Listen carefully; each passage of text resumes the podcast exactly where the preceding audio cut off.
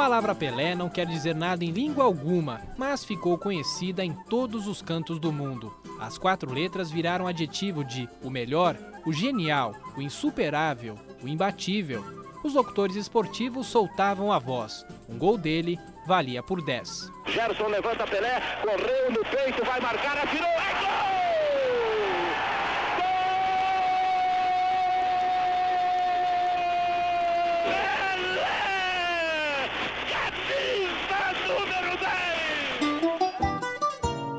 O atleta do século nasceu na cidade mineira de Três Corações em 23 de outubro de 1940.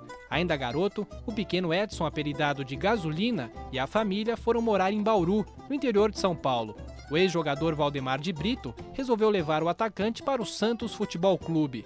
Aos 17 anos, o tal de Pelé já disputava a primeira Copa, na Suécia, em 58, o mundo se espantava com os lances de craque e os gols antológicos. Orlando para Pelé, Pelé domina no peito, de calcanhar para Zagalo, Zagalo prepara-se, tem Pelé, levantou, Pelé entrou de cabeça para o arco e gol! Pelé! Com uma cabeçada extraordinária, marca o quinto gol do Brasil. Brasil campeão mundial de futebol. A taça do mundo é nossa, com brasileiro. Um jornalista francês foi o primeiro a chamar o camisa 10 de rei durante a campanha vitoriosa da seleção. Em 62, já reverenciado como o melhor do mundo, a cobrança por um bom futebol seria ainda maior. Mas o destino aprontou. Na segunda partida da Copa no Chile, uma contusão, devidamente documentada pelo rádio da época. E atenção, vinha Delmar, 15 de junho, urgente. O médico da seleção brasileira, Dr. Hilton Gosling, acaba de declarar que Pelé não poderá jogar contra os tchecos pelo bicampeonato mundial de futebol.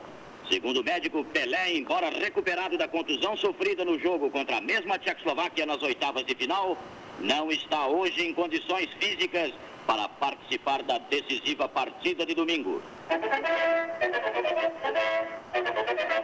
O Brasil tinha Garrincha, que jogou por ele e por Pelé. Resultado: o bicampeonato estava garantido. Termina o jogo!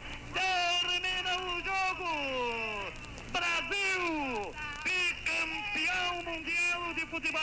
Hurra! Hip, hip, hip, hip, hurra! Brasil! Brasil! Vitória! A década de 60 foi toda do Santos, campeão da Libertadores e do Mundial de Clubes, além de oito títulos paulistas. Já a Copa de 66 na Inglaterra foi desastrosa para o Brasil, que ficou em 11º lugar. O rei acabou vítima da violência dos zagueiros adversários. O troco viria quatro anos depois, não na pancadaria, mas na bola. Enquanto o México não chegava, em 69 o maior jogador de todos os tempos batia contra o Vasco no Maracanã uma outra marca, o milésimo gol da carreira.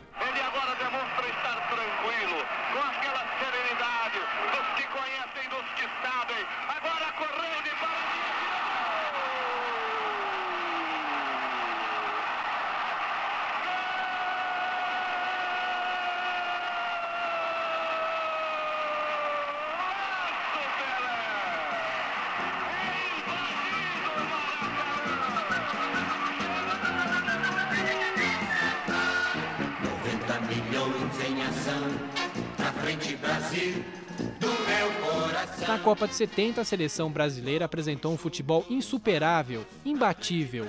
O mundo teve de se ajoelhar aos pés do atleta do século. Prepara-se agora, Tostão cobrou para Ribeirinho, inventou a doca na meta, pula, peneca, meteu gol!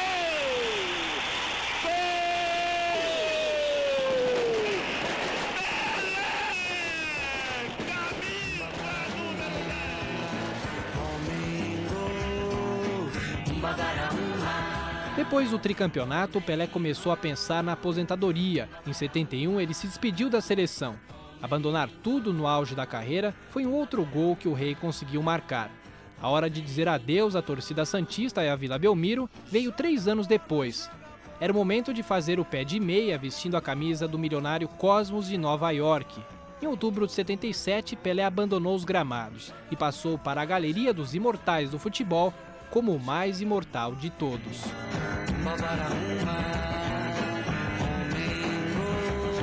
Tiago Berraiche, Eldorado. Joga bola, jogador, joga bola, corocondô, joga bola, jogador, joga bola.